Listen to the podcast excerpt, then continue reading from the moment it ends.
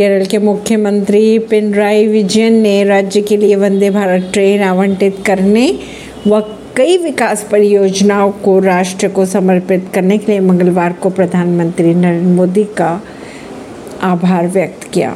ये पहली बार है कि जब प्रस्तावित silver line semi high speed rail corridor परियोजना के लिए आक्रामक रूप से प्रचार कर रहे हैं, मुख्यमंत्री ने वंदे भारत ट्रेन के बारे में कोई टिप्पणी नहीं की। मुख्यमंत्री विजय ने अपने संक्षिप्त भाषण के दौरान कहा कि वंदे भारत ट्रेन आवंटित करने के लिए केरल की ओर से आभार व्यक्त करते हैं प्रधानमंत्री नरेंद्र मोदी का। उन्होंने ये उम्मीद जताई कि आने वाले दिनों में राज्य और वंदे भारत ट्रेन और राज्यों को भी वंदे भारत ट्रेन की सौगात मिलेगी।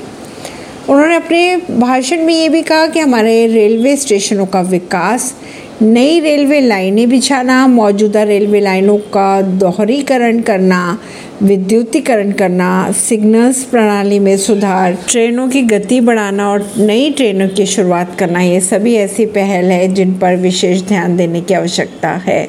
ऐसी ही खबरों को जानने के लिए जुड़े रहिए जनता से रिश्ता पॉडकास्ट से। परवेश नई दिल्ली से।